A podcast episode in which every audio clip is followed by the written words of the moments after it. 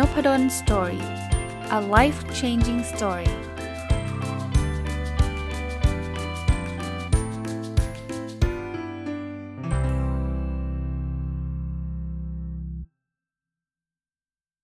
สวัสดีครับ ยินดีต้อนรับเข้าสู่นพดล Story Podcast นะครับ วันนี้จะเอาหนังสือที่ชื่อว่า High Speed Problem Solving หรือแปลเป็นไทยว่าวิธีแก้ปัญหาที่รวดเร็วที่สุดในโลก ซึ่งเขียนโดยคุณเทระชิตะคาโอรุนะครับ แล้วก็แปลโดยคุณปราณนะครับ ต้องขอบคุณทางสำนักพิมพ์อมรินทาวทูที่ส่งหนังสือเล่มนี้มาให้นะครับ แล้วก็ผมก็ดองไว้นานเลย แล้วก็เอามาเปิดอ่านแล้วก็เฮ้ยเออมันน่าจะเป็นประโยชน์กับคนฟังนะนะครับ หนังสือเล่มนี้เนี่ยคนเขียนเนี่ยเป็นคนที่มีประสบการณ์นะครับทำงานที่ยาฮูนะครับแล้วก็เป็นผู้บริหารแล้วก็ต้องไปเจอกับปัญหาอะไรหลาย ๆ อย่างเนี่ย เขาก็เลยนำเสนอวิธีการแก้ไขปัญหาที่เขาบอกว่ารวดเร็วที่สุดในโลกนะนะครับก็ผมคงจริง ๆ หนังสือเล่มนี้ต้องบอกว่า super how to เลยนะเขาบอกเลยนะ step ที่ 1 2 3 4 5เต็มไปหมดเลยนะครับ ก็คงคัดเลือกมาก็แล้วกันนะครับ ผมคิดว่าวันก่อนก็มีคน inbox มาถามผมนะว่าอาจารย์ผมมีปัญหาในการตัดสินใจ ผมแก้ปัญหาไม่ได้อาจารย์แนะนำหนังสือเล่มไหน ผมเลยเอาหนังสือเล่มนี้บอกว่าไม่รู้ตอบโจทย์ท่านหรือเปล่านะครับ แต่ว่าน่าจะเป็นอะไรที่ที่เป็นประโยชน์ก็แล้วกันนะครับ คราวนี้แทนที่จะตอบท่านนั้นคนเดียวก็เลยวันนี้เลยเอามารีวิวด้วยนะในหนังสือเขียนอันแรกนะที่ผมชอบนะครับเขาบอกว่า 90%ของปัญหาเรื่องงานแก้ไขได้ภายใน 70 นาทีนะครับ ซึ่งอันเนี้ยมันมีปัญหาอยู่ 3 แบบ เขาบอกว่าปัญหาแรกเนี่ยนะคือปัญหาแบบแก้ให้รู้ล่วงได้ด้วยตัวเองนะครับ เช่นมันอยู่เป็นเฉพาะบุคคลน่ะนะครับ ชั่วโมงทำโอทีเราทำเยอะเกินไปเราเวิร์นเอาท์นะหรือเราเขียนรายงานผิดเราต้องมานั่งเขียนใหม่อะไรเงี้ยเขาบอกปัญหาประเภทเนี้ย90%ของปัญหา เฉพาะบุคคลเนี่ยแก้ได้ภายใน 70 70 นาที ซึ่งเดี๋ยวผมคงเล่าให้ฟังนะครับว่าเขาแก้ยังไง ปัญหาประเภทที่2เนี่ยคือปัญหาที่มีหน่วยงานอื่นเกี่ยวข้องเขาบอกว่าถ้าเป็นปัญหาแบบนี้เราต้องขอความร่วมมือจากหน่วยงานอื่น อาจจะทำไม่เสร็จภายใน 70 นาทีนะนะครับ แต่โดยปกติเนี่ยสวันน่าจะจบนะครับ ถ้าเป็นปัญหาที่มีหน่วยงานอื่นเกี่ยวข้องนะครับ ปัญหาเพศที่ 3 คือปัญหาเชิงการบริหารที่เกี่ยวข้องกับกิจการในภาพรวมนะ เช่น ความพึงพอใจพนักงานในองค์กรต่ำคู่แข่งแย่งส่วนแบ่งตลาด อย่างเงี้ยเขาบอกว่า 3 เดือนเสร็จเสร็จนะครับ ก็เป็นการแยกแยะระดับของปัญหานะครับ แต่ที่เขาบอกว่า 70 นาทีเนี่ยคือปัญหาส่วนบุคคลที่อยู่ในมือเรานะ คราวนี้เรามาลองอมาดูกันต่อนะครับบางคนอาจจะบอกว่าเจ็ดสิบนาทีไม่ไม่มีทางเสร็จหรอกเขาบอกงี้มันเป็นเพราะว่าเรามีความเข้าใจผิดอยู่ 2 ข้อนะครับ ข้อแรกเนี่ยที่เรามักจะเข้าใจผิด คือเราคิดว่าถ้าเราใช้เวลาคิดแก้ปัญหามาก จะทำให้แนวทางการแก้ปัญหามีประสิทธิภาพมากไปด้วย เขาบอกไม่จริงครับ ข้อแนะนำจากหนังสือเล่มนี้บอกว่าขั้นตอนคิดหนทางแก้ปัญหาเนี่ยใช้เวลา 10 หรืออย่างมากไม่เกิน 15 นาทีเอง ข้อจำกัดข้อที่ 2 ข้อข้อเข้าใจผิดนะไม่ข้อจำกัด ข้อเข้าใจผิดข้อที่ 2 คือวิธีแก้ปัญหาต้องสมสมบูรณ์แบบร้อยคะแนนเต็ม เขาบอกว่าในโลกธุรกิจไม่มีคำว่าถูกต้องนะครับ เพราะฉะนั้นเนี่ยท่านอย่าไปรอให้มันจะต้องแบบอ่าเพอร์เฟกต้องทำอันนั้น เขาบอกว่าแทนที่จะตั้งทงว่าจะต้องได้ร้อยคะแนนเต็มเนี่ย สู้ลงมือปฏิบัติแม้แผนนั้นได้ 70 คะแนนยังดีกว่า อันเนี้ยเป็น กับดักที่ทำให้คนเนี่ยแก้ปัญหาใช้เวลานานกันทั้งนั้นเลยนะครับ อีกอันนึงที่ผมชอบนะเขาบอกว่า 99%เนี่ยมักจะมีข้อผิดพลาดแบบเดียวกันเขาบอกว่าเมื่อเกิดปัญหาเราคิดอะไรเป็นอย่างแรกนะครับ 99%ของผู้ขาดทักษะการแก้ปัญหาจะวิเคราะห์ว่าจะแก้ปัญหานี้ยังไงดีนะเอ๊ะแล้วมันผิดตรงไหน เอางี้เขาบอกเขามีแบบแบบแบบทดสอบครับ ถ้าพูดเพื่อนร่วมงานชื่อกอบอกคุณว่าฉันปวดหัวจัง คุณจะพูดอะไรกับเขาเป็นอย่างแรกอะข้อที่ 1ทำไมถึงปวดหัวได้ละ่ะ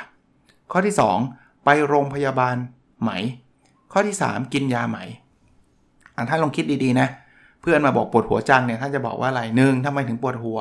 2 คือไปโรงพยาบาลไหม 3 คือกินยาไหมนะครับ ถ้าเราตอบข้อที่ 1 แปลว่าเรามีทักษะการแก้ปัญหาครับทำไมถึงปวดหัว สำหรับคนที่ตอบข้อที่ 2 คือไปโรงพยาบาลใหม่หรือกินยาใหม่เนี่ยยังไม่มีทักษะการแก้ปัญหาติดตัว เพราะเขาบอกงี้ครับ การปวดหัวเนี่ยมันมีหลากหลายสาเหตุ เช่น ไปดื่มมากเกินไปก็ปวดหัว โดนหัวหน้าติติงกุ้มใจก็ปวดหัว ใช้ความคิดเยอะวิเคราะห์ข้อมูลเยอะก็ปวดหัว หรือเมื่อวานดันเดินเดินอยู่หน้ามืด ศีรษะกระแทกผนังก็ปวดหัว หรือเป็นไมเกรนก็ปวดหัว เขาบอกว่า แต่ละข้อเนี่ยมันไม่จำเป็นต้องไปโรงพยาบาลหรือกินยานะ อย่างเช่นข้อที่บอกว่าดื่มมากไปเนี่ยก็ดื่มน้ำรอสักพักเดี๋ยวมันก็หายแล้วนะครับ หรือความสัมพันธ์กับหัวหน้าไม่ดีก็ปรึกษาเรื่องอื่น ไปร้องคาราโอเกะอะไรเงี้ยเดี๋ยวมันก็หายแล้วนะครับ คิดเยอะเป็นปวดหัวก็พักผ่อน แต่ถ้าเกิดหัวไปชนศีรษะอย่างนี้ต้องไปโรงพยาบาลละนะครับ หรือถ้าเเป็นไมเกรน อันนี้อาจจะไม่ต้องไปโรงพยาบาลแต่ต้องกินยาแก้ไมเกรน เพราะนั้นเนี่ย จริงๆแล้วนะแทนที่เราจะไปจำที่ solution เลยเนี่ยเราต้องถามที่มาหรือสาเหตุของปัญหาก่อน อันนี้ผมคิดว่าเป็นทักษะที่ดีนะ แทนที่เราจะแบบเฮ้ยปวดหัวต้องโรงพยาบาลปวดต้องโรงพยาบาลมันไม่ได้เป็นแบบนั้นซะทีเดียว ในทุกกรณี คราวนี้ในหนังสือเนี่ยเขาแนะนำ4ขั้นตอนที่ช่วยแก้ปัญหาได้ด้วยความเร็วสูงนะครับ ขั้นตอนที่1นะเขาบอกว่ามองให้ออกว่ามีปัญหายังไงภายใน 10 นาที เดี๋ยวผมจะเจาะทีละขั้นตอนอีกทีนะครับ บอกขั้นตอนรวมๆก่อน ขั้นตอนที่ 2กำหนดเส้นชัยสสางจัดระเบียบปัญหาใน 20 นาที ขั้นตอนที่ 3 มองเห็นภาพรวมทั้งหมดของปัญหา และหาสาเหตุที่แท้จริงให้ได้ 30 นาที และขั้นตอนสุดท้ายขั้นตอนที่ 4 หาทางแก้ปัญหาได้ภายใน 10 นาทีอะคราวนี้มาถึงขั้นตอนที่ 1 กัน มองให้ออกว่ามีปัญหายังไงภายใน 10 นาที ในขั้นตอนนี้เขามีข้อแนะนำเขาเขาบอกว่าจริง ๆ แล้วปัญหาในที่ทำงานเนี่ยมีเยอะแยะเลยนะครับ เราเพียงแค่มองไม่เห็น ถ้าไม่สนใจ ต่อให้มีปัญหาจดจ่ออยู่ตรงหน้าเราก็มองไม่เห็น ยิ่งถ้าปัญหาไม่ส่งผลกับเรา เรายิ่งมองไม่เห็นไปใหญ่เพราะนั้นเนี่ยอย่างแรกต้องมองให้เห็นก่อนว่า อันนี้เป็นปัญหาไหมนะครับ คราวนี้บางคนบอกว่าไอ้อันนี้มองเห็นมันมันเห็นเยอะด้วยนะครับเขาก็บอกงี้ฮะเขาบอกว่าให้มองหาประเด็นปัญหาน่าสนใจ แล้วพิจารณาดูว่าน่าจะมีปัญหาอะไรที่เกี่ยวข้องกันนะคือไม่ใช่ว่า โอ้เห็น 20 ปัญหาก็ต้องแก้แก้ทั้งหมด 20 ปัญหานะครับ อีกอันนึงที่เป็นข้อแนะนำนะครับ ก็บอกว่าระวังเรื่องอคติหรือความเชื่อนะ เวลาเจอปัญหาเนี่ยก่อนอื่นให้สังเกตปัญหานั้นด้วยดี ให้ดีในสายตาของคนนอก พิจารณาว่าเราควรมองปัญหาผ่านความเชื่อฝังหัว หรือเรามองแบบมีอคติอยู่หรือเปล่า คืออันนี้พูดง่ายทำยากนะ เพราะว่าอคติถ้ามันมีเนี่ยเราจะไม่รู้ตัวหรอกนะครับ แต่แต่เตือนตัวเองบ่อยๆ แล้วกันนะครับว่าบางทีเราเป็นคนในอะ่ะ เราเป็นคนที่ทำเรื่องนั้น เราก็คิดว่านี่มันจะต้องอย่างนั้นอย่างนี้อันนี้เป็นปัญหาแน่นอน ถ้าเราเรากลัวว่ามีอคตินะนี่ผมต่อยอดให้นะ ให้คนอื่นช่วยกันมองก็ได้นะ ยิ่งคนนอกมามองเนี่ยจะจะช่วยได้เยอะนะครับ หรือถ้าเกิดไม่มีใครช่วยก็เราพยายามมองในมุมของคนนอกด้วยนะครับ เอาละนั่นคือขั้นตอนที่1นนะครับ ท่านจำได้นะครับ มันมีอยู่ 4 ขั้นตอนนะนะ ขั้นตอนที่ 1 คือการมองให้ออกว่ามีปัญหายังไง ใช้เวลา 10 นาทีเองนะ มาถึงขั้นตอนที่ 2 ครับกำหนดเส้นชัยสะสางและจัดระเบียบปัญหาใน 20 นาทีนะครับ ขั้นตอนนี้ใช้เวลา 20 นาทีนะครับ แล้วทำอะไรบ้างนะในหนังสือเขาก็แยกย่อยเลยนะครับ มีเป็นจริงๆเขามี 2.1 2.2 อะไรเงี้ยนะครับ แต่ว่าผมขออนุญาตไม่ไม่ลงรายละเอียดขนาดนั้นนะครับ คือเขาแนะนำอย่างนี้ฮะอย่างแรกเนี่ยวิธีที่กำลังจะใช้ในหนังสือเล่มนี้เนี่ยใช้ได้ผลในกรณีที่เรามองเห็นปัญหานั้นอยู่แล้ว หรือ ปัญหามันกำลังตั้งเขานะแต่ปัญหาในอนาคตแบบไกลๆเลยเนี่ยจะไม่ได้ใช้วิธีแบบ 70 นาทีจบนะต้องใช้วิธีอื่นนี่เขาบอกไว้ก่อนนะเดี๋ยวคนจะไม่เข้าใจนะครับ เพราะมันมีปัญหาอยากหลากหลายรูปแบบนะหลากหลายรูปแบบนะนี่อีกอันนึงเขาบอกว่าต้องมามองก่อน ปัญหาคืออะไร ปัญหาคือช่องว่างระหว่างสิ่งที่เราอยากได้กับสิ่งที่เราเป็นอยู่ ถ้าไม่มีช่องห้างถ้าไม่มีช่องว่างนี้ก็มีมันไม่มีปัญหาถูกไหมฮะ เพราะนั้นเนี่ยเราต้องลองดูเช่นเราอยากได้ยอดขายสามร้อยล้านนะครับพันห้าร้อยล้านเยนเอาเอาตามตัวอย่างเขาเลยนะครับ แต่ว่าตอนนี้อยู่ที่พันสองล้านเยนนะแกลบก็คือ 300 ล้านเยน เห็นภาพไหมครับ อันนี้คือคือตรงปัญหานะครับ คราวนี้เวลาเราจะกำหนดเส้นชัยว่าเอาละเราจะแก้ปัญหานี้เนี่ยเขาบอกว่าต้องกำหนด 3 อย่างนะครับ 1 คือกรอบเวลา นะครับ เสร็จเมื่อไหร่ 2 คือผู้ปฏิบัติใครจะเป็นคนทำใครจะเป็นคนแก้ แล้ว 3 จะต้องเป็นรูปธรรม ชัดเจนไม่ใช่เป็นคำเลื่อนลอยเป็นอะไรนะครับ ก็จะต้องลงรายละเอียดแบบนี้นะครับ อันนี้ก็จะเป็นเป็นแนวคิดหรือแนวทางที่เขาแนะนำนะครับกำหนดเส้นชัยอย่างตรงจุดเส้นชัยคือคือเป้าหมายนั่นแหละนะครับถ้าเกิดเรากำหนดเป้าหมายที่มันใช่มันตรงจุดเนี่ยเขาบอกว่ามันจะช่วยย่นระยะเวลาแก้ปัญหาลงได้มากนะ แล้วก็เริ่มเก็บข้อมูลนะครับ คราวนี้เวลาเก็บข้อมูลเนี่ยในหนังสือมีรายละเอียดเยอะมากเลยนะ ว่าจะเก็บแบบไหนยังไง แต่เขาแนะนำคำคำแนะนำอันนี้ดีมากนะเขาบอกว่าต้องคิดให้ได้ว่าจะใช้วิธีไหนรวบรวมข้อมูลมันมีค่า อย่าเก็บเยอะอย่าสักแต่ว่าเก็บอะพูดง่ายๆว่าเอามาหมดเลยข้อมูลทุกอย่างเลย เอาแค่ข้อมูลที่มันมีค่าจริง ๆ ข้อมูลที่เราจะเอาไปใช้ได้จริง ๆ คราวนี้ พอได้ข้อมูลมาแล้วเนี่ยมันยังใช้ทำอะไรไม่ได้เขาบอกให้จัดประเภทสะสางให้เป็นระเบียบนะครับไม่งั้นเนี่ยเดี๋ยวมันโหบางคนนะเขียนข้อมูลเต็มไปหมดเลย กระจายอยู่เต็มโต๊ะเลย บางอันอยู่เป็นไฟล์บางอันอยู่เป็นโต๊ะ อย่างเงี้ยเวลาจะกลับย้อนกลับมาดูเนี่ยจะจะย้อนกลับมาดูยาก อันนี้ก็เป็นข้อจัดระเบียบข้อมูลนะพูดง่ายๆนะครับอ่าอีกอันนึงนะครับ เวลาเราทำงานเราเป็นพนักงานเนี่ยเขาบอกให้เราฝึกมองปัญหาด้วยมุมมองของหัวหน้า จะรู้ได้เลยว่ามองเห็นภาพเปลี่ยนไป นะบางทีเรารู้สึกว่าอันนี้ไม่เห็นยากเลย อันนี้ง่ายจะตายไปอะไรเงี้ยแต่ถ้าเกิดเราไปเป็นหัวหน้าเนี่ยเราอาจจะมองภาพอีกภาพหนึ่งคือมองปัญหาให้มองในหลากหลายมุมนะครับ มันจะช่วยได้นะครับคราวนี้ถ้าเกิดเจอปัญหาที่ซ้ำซ้อนนะเขาบอกงี้ครับกรณีที่เจอปัญหาที่มันซ้ำซ้อนเรายังสะสางและจัดระเบียบได้ แต่หากมีปัญหาเล็ดลอดปัญหาจะไม่ได้รับการแก้ไข เพราะฉะนั้นกันกรองให้ทั่วเพื่อไม่มีปัญหาตกหล่น คือเขาบอกเก็บข้อมูลมาเนี่ยมันจะเจอปัญหา A ปัญหา B ปัญหา C ปัญหา D แต่ A กับ B เนี่ยมันเหมือนกันไม่เป็นไรครับ ยังไงเดี๋ยวเราจัดระเบียบได้นะครับ เราไปตัดออกทีหลังก็ได้ แต่ไม่ใช่ว่าเราเอามาแค่ A อย่างเดียว B C D ไม่ได้เอามา แล้วมันก็แก้ไม่ได้ เพราะว่าปัญหาแล้วมันมันตกอะนะครับ มันตกสำรวจอะนะครับ เพราะฉะนั้นต้องระวังมากในในการเก็บข้อมูลปัญหาเนี่ยเอาไว้เอาไว้ก่อนยังดีกว่านะครับ แต่ต้องอย่างที่บอกว่าจะต้องจัดระเบียบมันจะต้องเข้าใจปัญหานะครับ อีกอันนึงที่เป็นข้อแนะนำสำหรับ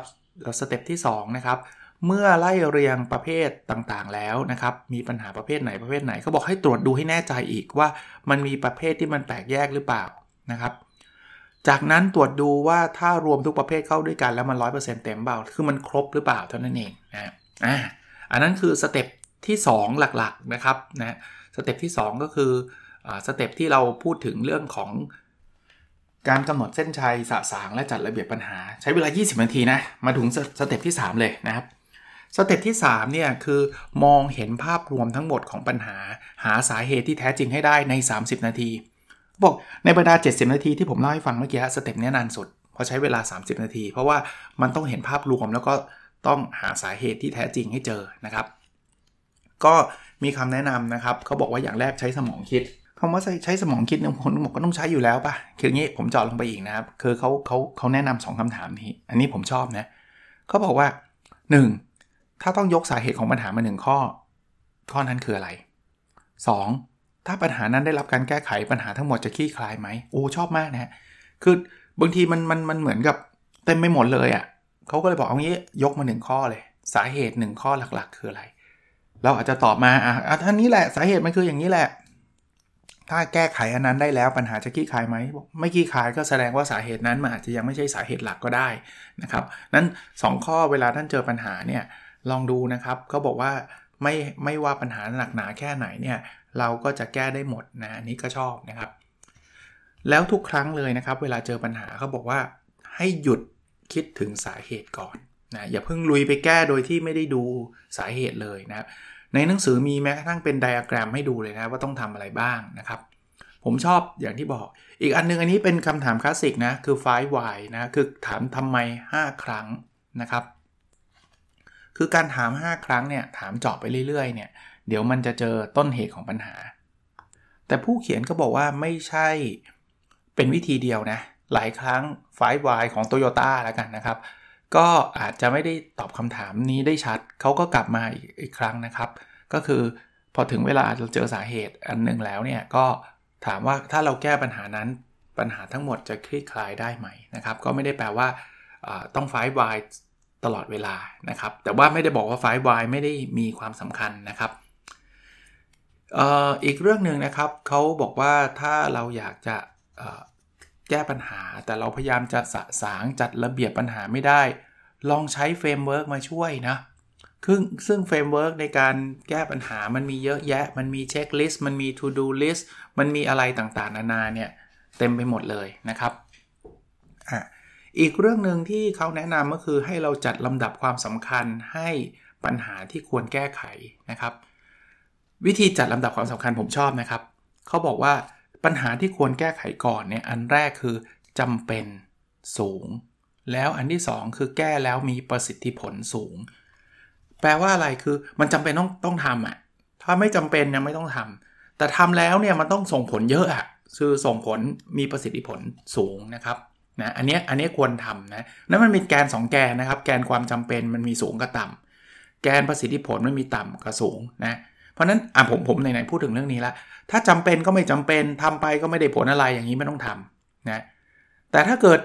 มันจำเป็นนะครับ แต่ทำการแก้ปัญหาแล้วมันไม่ค่อยส่งผลเท่าไหร่ อันนี้ทีหลัง ในขณะเดียวกันถ้ามันไม่จำเป็น แต่ทำแล้วมันมีผลมีผลก็แต่ปัญหานั้นมันไม่จำเป็นต้องแก้ไงก็ทีหลังไอ้ปัญหาที่ต้องแก้ก่อนคือ มันจำเป็นแล้วแก้อันนี้แล้วเนี่ยจะส่งผลให้โอ้โหองค์กรดีขึ้นเยอะแยะมากมาย อันเนี้ยทำก่อนเลยนะครับ มาถึงขั้นตอนสุดท้ายครับ คิดหาทางแก้ปัญหาใน 10 นาทีนะครับ เรารู้สาเหตุเราเลือกได้ปัญหาแล้ว คราวนี้เราก็สกัดหา solution นะครับ หาสาเหตุนะครับ เขาบอกอย่างแรกที่เราต้องทำเนี่ย คือตรวจสอบวิธีแก้ปัญหา ภายใต้คนสิ่งของเงินและความเสี่ยงนะครับ ดูว่ามีคนไหมต้องใช้เงินเท่าไหร่มีความเสี่ยงมากน้อยแค่ไหนนะครับ คราวนี้ เมื่อหาทางแก้ปัญหาได้ให้ตรวจสอบว่าเคยลองใช้มาก่อนแล้วหรือเปล่านะครับ บางทีเราอาจจะเคยลองแล้วไม่ work ก็ได้นะ หรือคนอื่นเคยลองแล้วไม่ work ก็ได้ ให้ทดลองนะแล้วพยายามหาวิธีแก้ปัญหาต่างๆ โดยเริ่มจากศูนย์คือไม่จำเป็นต้องไปก๊อปปี้ใคร หรือไม่จำเป็นต้องไปคิดแบบใครนะครับ ลองเริ่มต้นคิดจากศูนย์บางทีเราอาจจะได้วิธีแก้ที่ดีกว่าก็ได้นะครับ สิ่งหนึ่งที่เขาไม่เห็นด้วยนะ คือการแก้ปัญหาโดยจัดลำดับความสำคัญจากความจำเป็นและความเร่งด่วนจำได้ไหมเมื่อกี้เราจะพูดถึงเรื่องของความจำเป็นกับประสิทธิผลนะครับเขาบอกว่ามีหลายคนชอบเอาความเร่งด่วนมาเป็นตัวหลักอะ่ะวันนี้ต้องทำต้องทำแล้วก็ไปทำในสิ่งที่ไม่ควรทำนะครับ อันนี้ก็เป็นเป็นข้อแนะนำของเขานะครับเขาให้ดูเรื่องของประสิทธิผลเป็นหลักนะกับอีกอันนึงนะครับเป็นอีก framework หนึ่งที่ผมก็ชอบนะครับ มันเป็นแกนเลย คือ ประสิทธิผล อันนี้เป็นแกนของ solution นะ ประสิทธิผลสูง ความเป็นไปได้สูงอย่างเงี้ยควรทำนะ แต่ถ้าประสิทธิผลต่ำแล้วก็ความเป็นไปได้ต่ำก็ไม่ควรทำจริงไหมนะครับ เพราะฉะนั้นให้วิธีแก้ปัญหานะครับ การจัดลำดับของมันเนี่ยให้ดูประสิทธิผลกับความเป็นไปได้ ท่านอาจจะงงนิดนึงเมื่อกี้อาจารย์นพดลบอกว่ามันมีประสิทธิผล กับความจำเป็นไม่ใช่เหรอ อันนั้นคือการเลือกปัญหามาแก้ ว่าแก้แล้ว ไอ้ปัญหานี้จำเป็นมาก แล้วแก้แล้วมันทำให้องค์กรเราดีขึ้นมาก มีประสิทธิผลสูง อันนี้แก้เลือกปัญหามาแก้ แต่อันนี้คือการเลือก solution เลือก solution คือทำแล้วมีประสิทธิผลสูงคือส่งผลมาก และเป็นไปได้สูงก็คือ มันทำได้ง่ายอะพูดได้ง่ายนะครับมันไม่ได้แบบว่าโอ้โหเป็นไปไม่ได้เลยนะครับ อันนี้ก็เป็นการเลือก solution ในการแก้นะครับโอเค ผมสรุปเร็วๆให้ฟังอีกครั้งนะครับ ขั้นตอนที่ 1 ในการแก้นะ มองให้ออกว่ามีปัญหายังไง นะสินาที อันขั้นตอนที่ 2กำหนดเส้นชัยคือ goal นั่นเองนะครับ เป้าหมายสะสางจัดระเบียบปัญหา 20 นาที ขั้นตอนที่ 3 มองเห็นภาพรวมทั้งหมดของปัญหาหาสาเหตุที่แท้จริงให้ได้ 30 นาที และขั้นตอนสุดท้ายที่เราเพิ่งจบเมื่อกี้นะครับ คิดหาทางแก้ปัญหาให้ได้ 10 นาทีอะคราวนี้ในหนังสือเนี่ยเขายังมีข้อแนะนำที่ผมว่าเป็นประโยชน์เยอะแยะเลยนะครับ อันแรกคือเขาบอกว่าต่อให้เราอ่านหนังสือเล่มนี้ไปสักกี่รอบ เรียนรู้แนวทางแก้ปัญหามากมาย ถ้าไม่ได้เอามาใช้ทำงานจริงอะ่ะคือมันก็เปล่าประโยชน์นะครับ แปลว่าเรียนรู้แล้วลองเอาไปใช้ทำงานจริงนะครับก็บอกว่ามันมีแค่หนึ่งในร้อยเท่านั้นนะที่เรียนรู้เรื่องพวกนี้เราไปทำจริงนะเพราะนั้นก็ถ้าเรามุ่งมั่นเราก็จะเป็นหนึ่งในร้อยอันนี้ได้นะ อีกอันคือทุกคนกลัวว่าจะเจอปัญหา แต่ความกลัวไม่ช่วยทำให้เกิดความคืบหน้าและไม่ช่วยแก้ปัญหา อันนี้ผมสนับสนุนส่วนตัวนะครับบางทีโอ้ยงานเยอะจังกลัวจังเลยเซ็งเครียด วิธีการลดความกลัว หรือวิธีลดความเครียดที่ดีคือลุกขึ้นมาทำอะไรสักอย่างหนึ่งนะผมก็มีความเครียดนะวิจัยจะจะต้องส่งแล้วทำยังไงดีขี้เกียจทำจังเลย ลองขึ้นมาเขียนนะแล้วเดี๋ยวมันจะไปได้เองนะครับ เรื่องตารางเวลาเรื่องอะไรเนี่ยเป็นสิ่งสำคัญ แต่ว่าสุดท้ายอะ่ะคุณเขียนแล้วคุณทำจริงหรือเปล่านะครับ อีกอันหนึ่งที่เขาแนะนำคือไม่คล้ายทำเป็นความสำเร็จเล็กๆครับทำแล้วมันสำเร็จเล็กๆ มันจะเกิดโมเมนตัมนะคนก็อยากจะ go on อยากจะทำต่อนะครับ คราวนี้เเมื่อกี้มันเป็นปัญหาที่อยู่กับตัวเราเองใช่ไหมที่เขาบอกว่าใช้เวลา 70 นาทีก็แก้ได้ละเพราะมันอยู่ในมือเราทั้งหมดเลย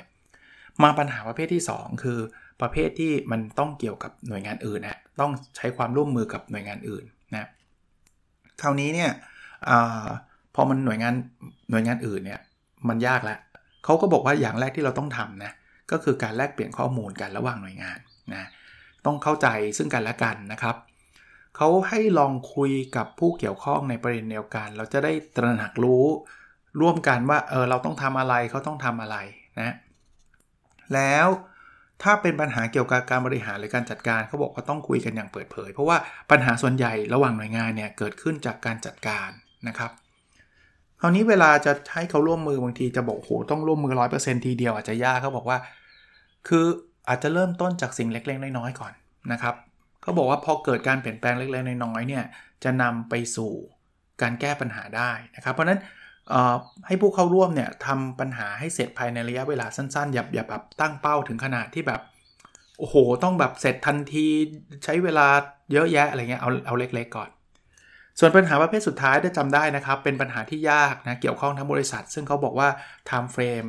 ต้องใช้เวลา 3 เดือนนะครับ ในนี้เนี่ยเขาก็จะบอกโหแบบยกตัวอย่างเลยนะครับ ว่าปัญหามันมีอะไรบ้างนะครับ แต่เขาบอกว่าให้มองปัญหาเป็นแบบนี้ฮะปัญหาที่มันยากเนี่ยต้องใช้เวลา 3 เดือนเนี่ยมันคือการทดสอบศักยภาพของเรานั่นแหละนะให้มีความเชื่อมั่นว่าต่อให้ปัญหายากแค่ไหน ก็มีประตูสู่ทางออกแล้วท้าทายกับมัน คืออย่าไปท้อนะครับคราวนี้เวลาจะเริ่มทำเขาก็บอกให้คิดและเขียนบทสำหรับดำเนินการแก้ปัญหาอย่างถี่ถ้วนนะครับ ในนี้เขาจะบอกเลยว่าจะต้องคิดยังไงจะต้องเขียนยังไงนะแล้วทำให้สมาชิกทุกคนนะ่ะโดยเฉพาะสมาชิกหลักอะ่ะเข้าร่วมในการแก้ปัญหา เพราะว่าการที่เขาได้เข้าร่วมเนี่ยเขาจะรู้สึกยอมรับใน solution นั้นนะ พยายามสรุปให้เห็นภาพ คุณจะใช้กระดาษแผ่นใหญ่ก็ได้ จะใช้ Excel จะใช้อะไรก็ได้นะครับ พยายามสรุปให้เห็นภาพ แล้วทำเวิร์กช็อปนะแต่ต้องแจ้งกฎให้ชัดเจนนะครับว่าเวิร์กช็อปนี้มันมีกฎอะไรสิ่งที่เราอยากได้จากเวิร์กช็อปเป็นยังไงนะครับ พยายามให้คนจดจ่อกับเวิร์กช็อปซึ่งอันนี้เขาก็มีรายละเอียดอีกเยอะเลยนะว่าทำยังไงให้คนแบบยอมรับ ให้คนจดจ่อให้คนเข้าใจนะครับมีแม้กระทั่งตัวอย่างนะอันนี้ก็เป็น ข้อแนะนำที่ที่หนังสือบอกไว้ แล้วก็ยังใช้เทคนิคเดิมนะต่อให้เป็นปัญหาระดับองค์กรต้องใช้เวลา 3 เดือนก็คือจำสองคำถามเมื่อกี้ได้ไหมครับ ปัญหาอะไรคือปัญหาสำคัญยกสาเหตุมา 1 ข้อนะฮะสาเหตุอันนั้นนะสาเหตุที่สำคัญ 1 ข้อ แล้วอันที่ 2 คือ ถ้าแก้นั้นได้แล้วปัญหาจะคลี่คลายหรือเปล่านะครับ อันเนี้ยจะสามารถทำได้นะครับ ก็ค่อยๆถามกันไปเรื่อย ๆ หรือจะระดมสมอง ไม่ใช่ระดมสมองสิเขาบอกว่าให้ทุกคนเนี่ยคิด นะครับแล้วแสดงความคิดเห็นกันนะครับเขาบอกว่าถ้าทุกคนช่วยกันคิดเนี่ยนะครับ เราจะได้สาเหตุของปัญหาทั้ง200 ข้อได้เลยนะฮะในนี้มีรายละเอียดเลยนะครับว่าเขาเขาเขาใช้วิธีไหนในการกลั่นในการสร้างออกมาแล้วเราค่อยมานั่งจำได้ไหมครับ วิธีการหาโซลูชันนะครับ ประสิทธิผลนะฮะสูงกับต่ำนะครับ แล้วก็ความเป็นไปได้ในการในเชิงปฏิบัติทำง่ายหรือทำยากนะครับ ในนี้เขามีสเกลเป็น 1 2 3 4 นะครับ ก็ก็ทดลองดูนะฮะผมว่าน่าจะเป็นประโยชน์สำหรับองค์กรที่ต้องการแก้ปัญหาต่างๆ นานานะครับก็ผมว่าน่าจะเป็นประโยชน์นะครับสำหรับวันนี้สำหรับใครที่มีปัญหาในองค์กรในอะไรต่างๆ ไม่ว่าจะเป็นปัญหาส่วนบุคคลที่เราสามารถแก้ได้เอง ปัญหาที่ต้องการความร่วมมือระหว่างหน่วยงาน และปัญหาระดับทั้งองค์กรเลยนะครับ คุณคนเขียนคือคุณเทระชิตะคารุ ที่ผมแนะนำไปแล้วนะครับเขาก็เป็นผู้ฝึกอบรมมืออาชีพของทีมพัฒนาบุคลากร ฝ่ายจ้างงานและพัฒนาบุคลากร สังกัดฝ่าย Corporate PD ประจำสำนักงานใหญ่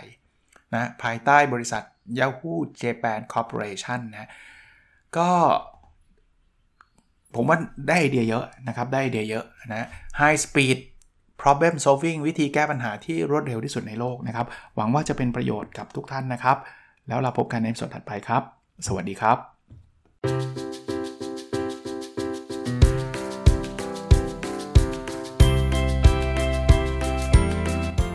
n o p a d o n Story a life changing story